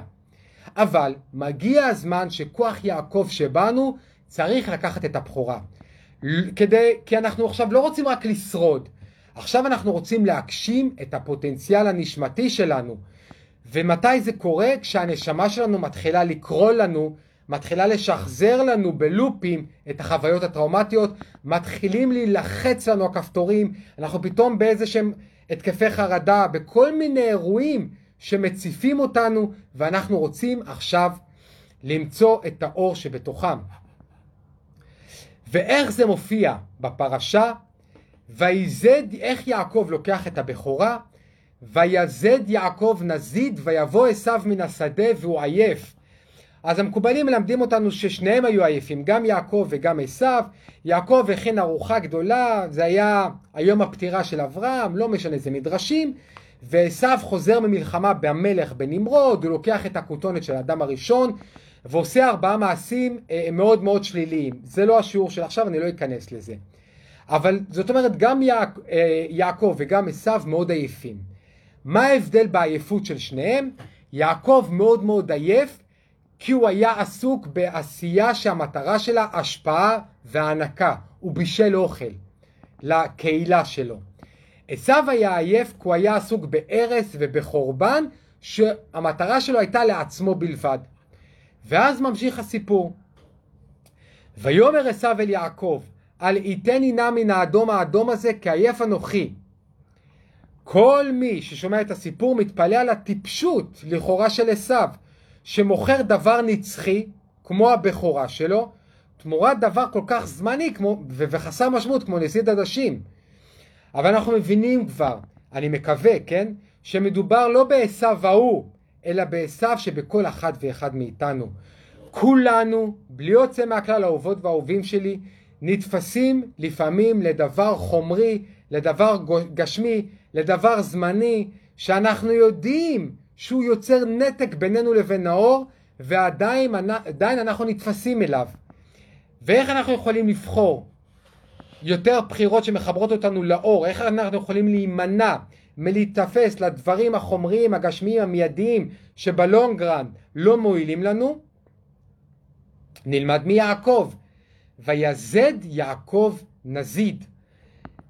אומרים לנו המקובלים, יעקב יוזם מזימה, ולא סתם מזימה, אלא מזימה במזיד, נזיד, במזיד, בכוונה. הוא עושה את זה מראש כדי לקחת את הבכורה מעשיו. מה זה אומר לנו? הכוח שבתוכנו, שרוצה את ההנאה המיידית והרגעית מהחומר, הוא עשיו, הוא חזק והוא הבכור.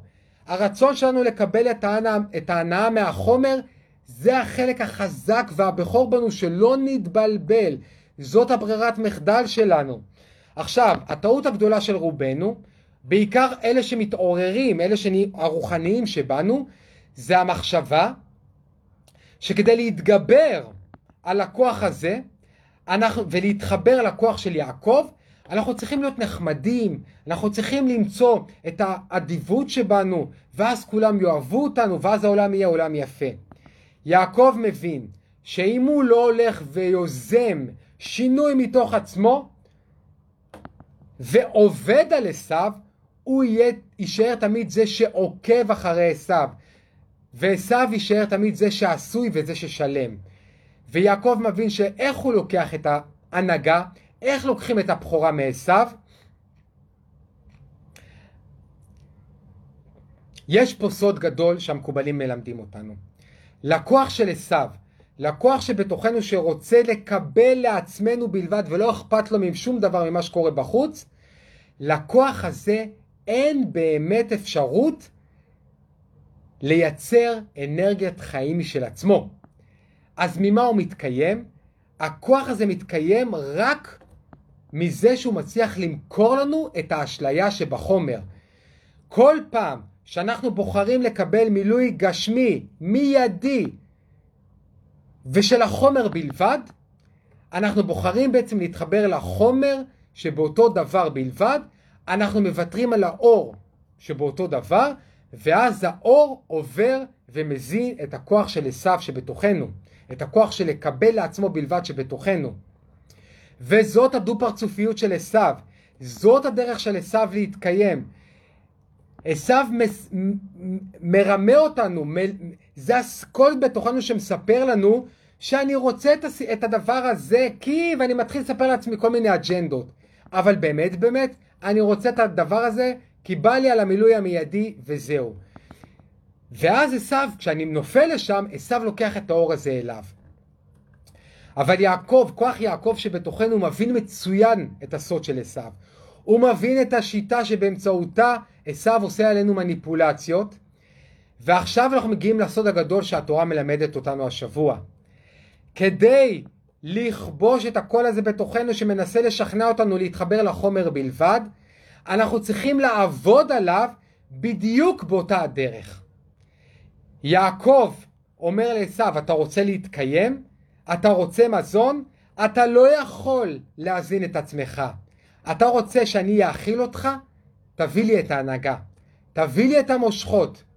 איך זה נראה ביום יום? בוא ניתן לנו דוגמה. בואו נגיד שיש אנשים שמתחברים לחומר בלבד והם מודעים לזה. הם יודעים שלא טוב להם לאכול אחרי עשר בלילה והם אוכלים אחרי עשר בלילה. הם יודעים, אומרים להם, אוקיי, אני לא מסוגל לא לעשן בכלל, מאלה. אני אעשן רק שלוש סיגריות ביום. אבל הוא לוקח את הסיגריה הערבית פה ושם. אומר, אומר לעצמו בן אדם, לא בריא לעבוד יותר מדי. אני עובד שמונה שעות ביום, לא משנה מה. אבל ברגע שיש סיטואציה שקצת עשו אומר, עזוב, אתה חייב לגמור את זה, בוא, תן היום עוד שעתיים רק, רק היום, מחר תעבוד שמונה שעות, וכולי. עשו זה הכוח שמשכנע אותנו ליפול לרגע ו, ולא להתחבר לכוח הגבוה יותר שבתוכנו. אז מה זה אומר לעשות מניפולציה הפוכה? מה זה אומר להתחבר לכוח יעקב שבתוכנו? זה להגיד בדיוק, להשתמש באותו הכוח הפוך.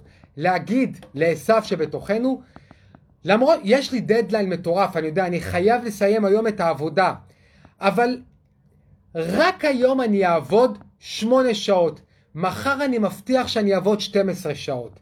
רק היום אני אעשה דיאטה, מחר אני מבטיח שאני אוכל מה שאני רוצה. רק היום אני לא אוכל אחרי שמונה, מחר אני מבטיח שאני אוכל מתי שבא לי. רק היום אני אעשן רק שלוש סיגריות, מחר אני מבטיח שאני אעשן יותר.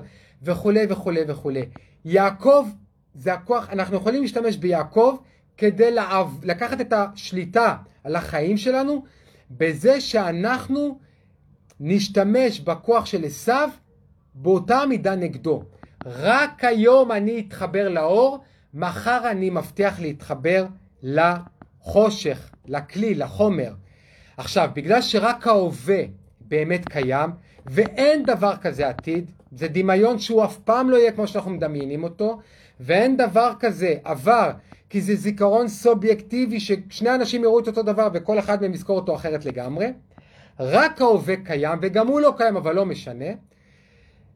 אם רק ההווה קיים, אז אין לי בעיה להגיד לעצמי, מחר אני מוותר לעצמי, רק היום אני מקפיד על אותו הדבר, ואז אני אומר את זה לעצמי כל יום מחדש. רק היום אני עושה מדיטציה. מחר אני מוותר לעצמי. זה נקרא לזוד נזיד. זה להשתמש בטקטיקה של עשיו כדי לכבוש את עשיו. נשימה. נשאר לנו עוד לימוד אחד קטן לסוף, כן, לסוף הפרשה, שאיתו אנחנו גם נסיים את הכל. וזה נקרא אה, אה, הברכה. הברכה שיצחק מברך ואת מי הוא מברך. יצחק כבר זקן והוא עיוור ובא אליו אה, אה, עשו אה, ואומר לו לפני שאתה נפטר אני רוצה שתברך אותי.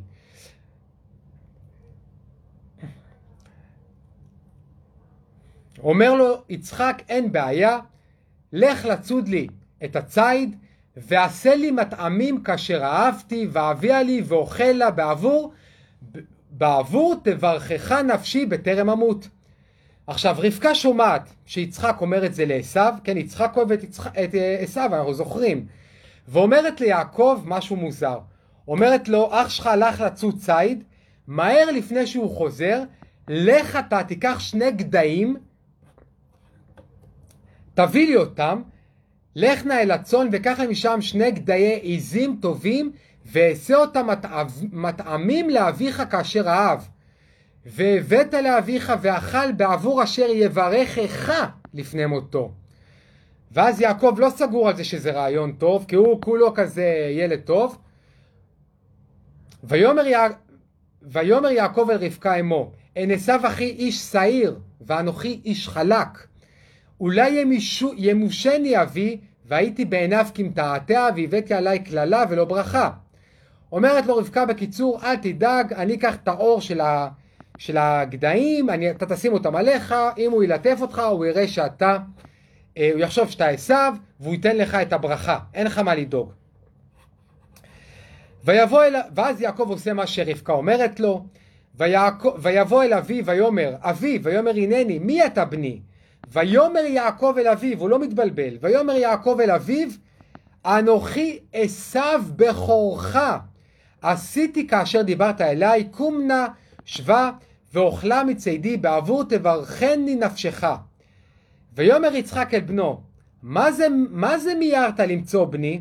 כן, יצחק חושד. ויאמר, כי, ויאמר אה, יעקב עונה לו, ויאמר כי הקרא השם אלוהיך לפניי. ויאמר יצחק אל יעקב, קשנה ואמושך, יעקב, אה, יצחק לא סגור על זה. בני, אתה זה בני עשיו אם לאו, אם לא. ויגש יעקב אל יצחק אביהו וימישו ויאמר הכל כל יעקב והידיים ידי עשיו ולא הכירו כי היו ידיו כידי עשיו אחיו שעירות ויברכהו. מה קורה כאן בסיפור הזה שאיתו אנחנו מסיימים את השיעור הזה? הכוח בתוכנו שנקרא יצחק, הרצון לקבל, הגבורה, העוז, העוצמה שלנו, בהרבה מאוד מקרים מאבדים את הראייה הרוחנית, נהיים עיוורים בתאווה לחומר, וזה בסדר גמור. זה החיבור בין האור לבין החומר בהרבה מקרים הוא מאוד מטושטש. וברוב המקרים אנשים שמחוברים לחומר בטוחים שהם מחוברים לאור. במשך השנה אנחנו נראה את זה גם בחטא העגל, שישראל בטוחים שהם עובדים את השם בצורה חדשה פשוט. כשכוח יצחק שבתוכנו לפעמים רואה את החומר.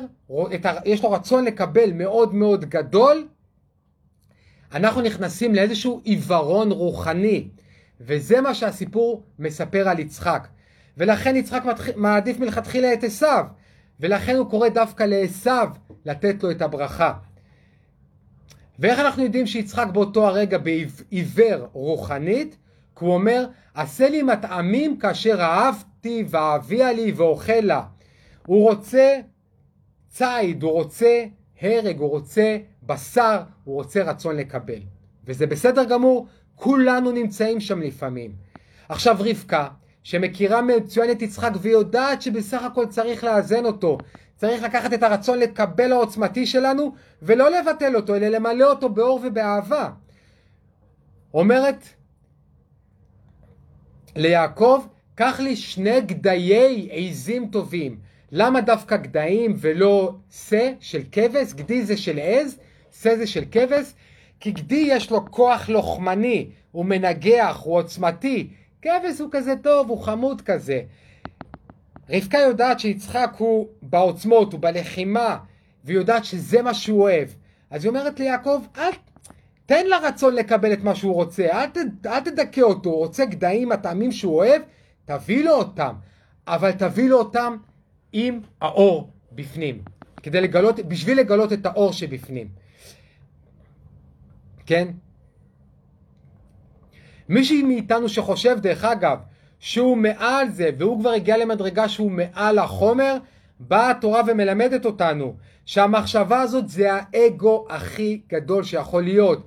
כי אפילו יצחק, שהוא הרצון לקבל שאברהם עוקד אותו והוא תחת שליטה, אפילו הוא יכול לאבד את הראייה הרוחנית שלו כשמדובר בחומר רוחני, בתאווה לפעמים למשהו שיותר גדול מאיתנו, או לחילופין, כשאנחנו נפגשים בחוויה טראומטית שלחצו לנו על הכפתור, שאנחנו עכשיו מחוץ לחלון העוררות. זה שני המקרים שבהם יצחק יכול ללכת לכיוון של החומר. ולכן נכנסת לתמונה רבקה שרוצה לאזן את הדבר הזה. רבקה היא האור, היא הקול שמזכיר לנו שבעצם בכל דבר מה שאנחנו באמת רוצים זה את האור. ולכן בעולם הגשמי צריך לדעת לקבל את החומר כדי למצוא את האור שנמצא בתוכו. זאת הסיבה גם שרבקה מעדיפה את יעקב, כן, את הרצון להשפיע. ויש כאן את שאלת השאלות אבל. יעקב, תכלס, תקראו לזה איך שאתם רוצים, יעקב מרמה ומשקר בפנים לאבא שלו. הוא אומר לו שהוא עשיו והוא מתחפש. וזה לא סתם רמאות, אלא יש כאן מהלך מתוכנן, זה לא בשוגג, זאת רמאות לשמה. אז איך זה יכול להיות שליעקב אבינו קוראים אמת, והוא נחשב לבחיר האבות? יש כאן הרי אקט לא מוסרי בשום קנה מידה שאנחנו יכולים לתפוס. אז יש לנו לזה כמה הסברים, ואני אעבור איתנו על כולם, זה לא ארוך, תישארו איתי. קודם כל בפשט, יעקב באמת, עשיו אה, אה, מכר את הבכורה ליעקב. יעקב זה, הוא זה שזכה לזכאי לברכה, וזה שעשיו לא גילה את זה לאבא שלו, זה לא בסדר. אז יעקב לוקח במרמה את מה שמגיע לו.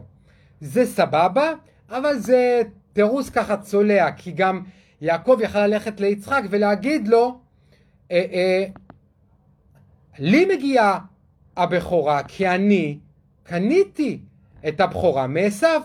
למה הוא לא אומר את זה ליצחק? אנחנו יודעים שיעקב הוא איש תם יושב אוהלים.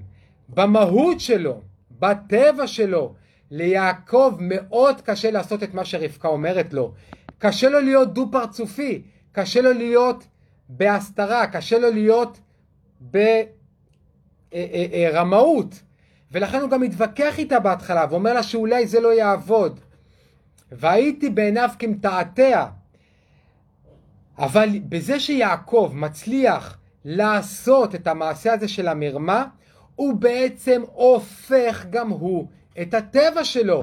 כמו אברהם שמסכים להרוג את הבן שלו, וכמו יצחק שמסכים לוותר על החיים של עצמו. גם יעקב, בזה שהוא מרמה את אבא שלו והוא דו פרצופי, הוא הופך את הטבע שלו. הוא, זה הג'יירו שמאזן, ובזכות זה הסרט נשאר יציב. וזה אולי אחד הלימודים הכי יפים והכי חשובים בתורה. עבודה רוחנית זה לא להיות נחמד. עבודה רוחנית זה לא להיות נדיב, עבודה רוחנית זה לא להיות רגוע, ועבודה רוחנית זה בטח שלא כולם יגידו איזה מדהים אתה. עבודה רוחנית זה לא לפחד לעשות פעולות שאתה יודע שאין מגלות תור ואין מה שמאזן אותך, אפילו אם הן דורשות ממך לוותר על התכונות המולדות שלך, על הידע שצברת, דורשות ממך לוותר על מי שאתה, על מה שאתה ועל כל מה שיגידו עליך. כשאתה מבין שיש לך קריאה נשמתית ובשביל למלא אותה אתה צריך לוותר על כל זה ואתה עושה את זה, זה נקרא להיות באמת שלך. זה נקרא להיות אותנטי, וכשאתה אותנטי ואתה באמת שלך, אהובות ואהובים שלי, זה נקרא להיות מאוזן. וזה קורה אוטומטית. אני לא לוקח את עצמי לשם בכוח. אני מזהה אבל שהטראומה המשתחזרת באה להגיד לי משהו. אני מתמסר למה שהיא אומרת לי. אני מאפשר את מה שהיא אומרת לי. אני לא מתנגד, אני לא בהאחזות. אני באהבה ובעוז ובאומץ לב אל מול זה. ואז קורה הנס וזה פשוט מתאזן מעצמו. האישיות שלי באופן אוטומטי הולכת למקום ההופכי מאיפה שאני נמצא בטבע שלי, ואז הכל מתאזן, בדיוק כמו אברהם, בדיוק כמו יצחק, בדיוק כמו יעקב. ואם כולם יגידו מסביב שירדתם מהפסים, שהשתגעתם, שאיבדתם את זה, שהקבלה משגעת, תגידו להם תודה רבה על המחמאה. כי תראו גם לעשו מה קורה. אפילו עשו, שהוא מגלה שרימו אותו, ויעקב גונב את הברכה מאבא שלהם, מה עושה עשו? ויאמר עשו אל אביו, הברכה אחת היא לך אבי, ברכני גם אני אבי. וישא עשו קולו ויבק. עשו בוכה. היינו מצפים שעשו יתפוצץ מעצבים, יצא לו עשן מהאוזניים, ילך יהרוג את יעקב. לא. בגלל שיעקב לקח את כל המערכת לאיזון, גם עשו מתאזן. ופתאום במקום ההתפרצות הטראומטית, במקום הכעס, במקום החוסר שליטה, עשו מתחבר לחסדים שבו, הוא בוכה. זה גם דמעות מים וזה גם מלח, שזה אה, אה, ניקיון רוחני. המעשה של יעקב, האיזון של יעקב בהופכים מהטבע שלו, מביא גם את עשו להתאזן הפוך מהטבע שלו. תראו עד כמה זה עוצמתי הלימוד שיש לנו פה היום.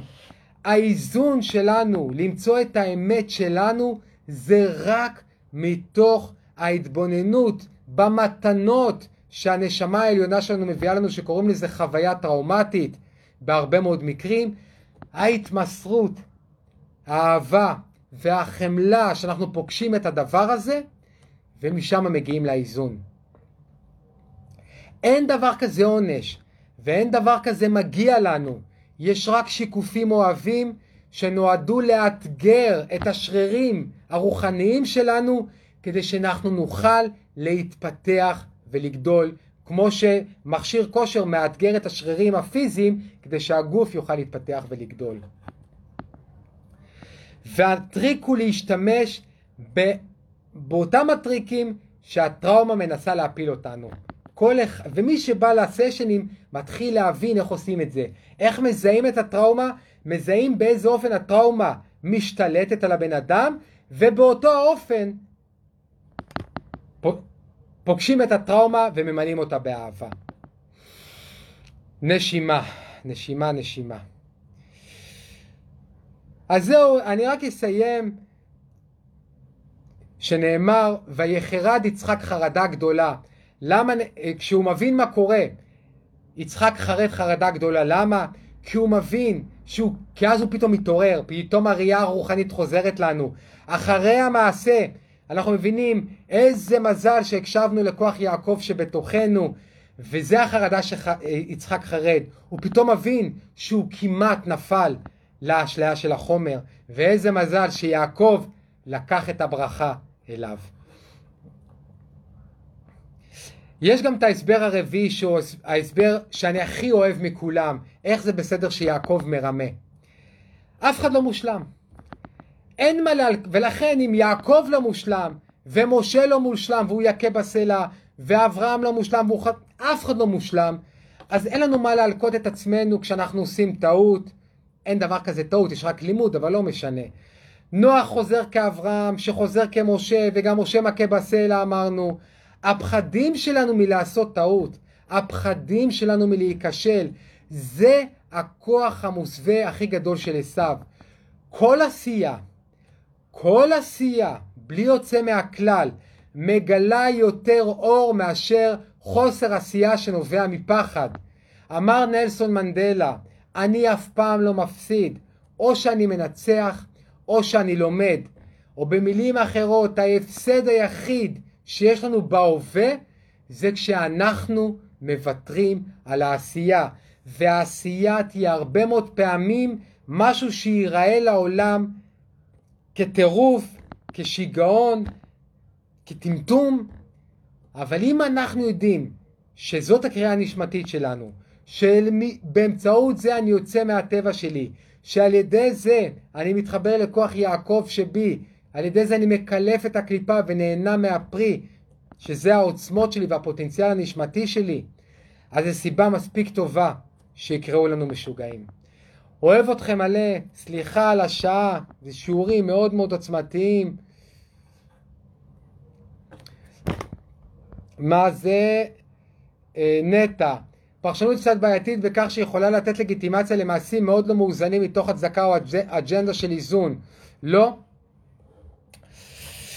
תראי, בגדול,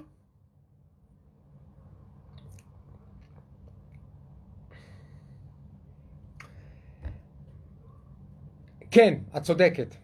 בגדול את צודקת. אפשר ללכת עם זה למקום שהופכים מהטבע שלנו. אבל גם אם נלך מזה למקום שנגלה אחר כך שהוא היה טעות, אז זה לימוד אדיר עבורנו.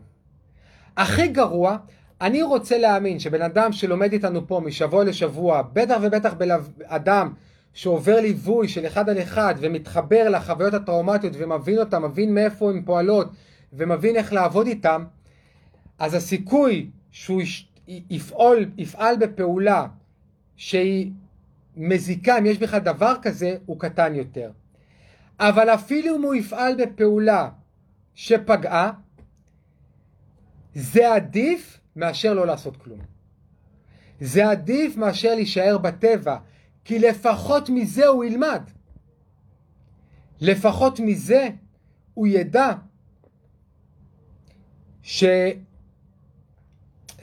מצא עוד דרך שלא עובדת, כמו שתומאס אדיסון אמר. עכשיו חשוב לי להגיד, ואולי פה אני אדייק את זה בזכותך נטע, ותודה רבה לך על זה. יש שני דברים שאנחנו לא עושים, ועל זה אני ממש מודה לך נטע על השאלה שלך כי זה חשוב. כי אני לא אמרתי את זה וזה חשוב. זה שיעורים הבאים, אבל יש שני דברים שאנחנו לא עושים, לא משנה מה. אנחנו לא פוגעים בעצמנו, ואנחנו לא פוגעים בבן, פיזית בבן אדם אחר. אני אומר עוד פעם, אנחנו לא פוגעים פיזית בעצמנו, ואנחנו לא פוגעים פיזית בבן אדם אחר. חוץ מזה, תתנסו, תבדקו, תטעו, העיקר שתזוזו. מתוך הטעות אנחנו לומדים. ומי שיעבוד איתנו משבוע לשבוע, כן, ימצא בסוף את הדרך שלו לעלות מעל הטבע שלו ולהתאזן.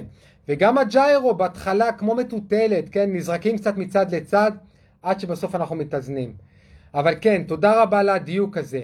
אנחנו לא פוגעים בעצמנו, אנחנו לא פוגעים בבן אדם אחר, אנחנו מתנסים, אנחנו מקשיבים, אנחנו מתחברים לכוח יעקב שבתוכנו, ומשם אנחנו מביאים את עצמנו לעולם. תודה רבה מור שלנו, תלמד לו להצליח או שלא תצליח ללמוד, נכון מאוד. אמרה אימא של תומאס אדיסון לתומאס אדיסון ששלושת אלפים פעם נכשל וטעה עד שבסוף הוא הצליח והביא לנו את המנורה. אוהב אתכם המון, תודה רבה לכם, תודה שנשארתם עד שעה כזאת, זה לא מובן מאליו. שיהיה לנו רק טוב, ביי ביי.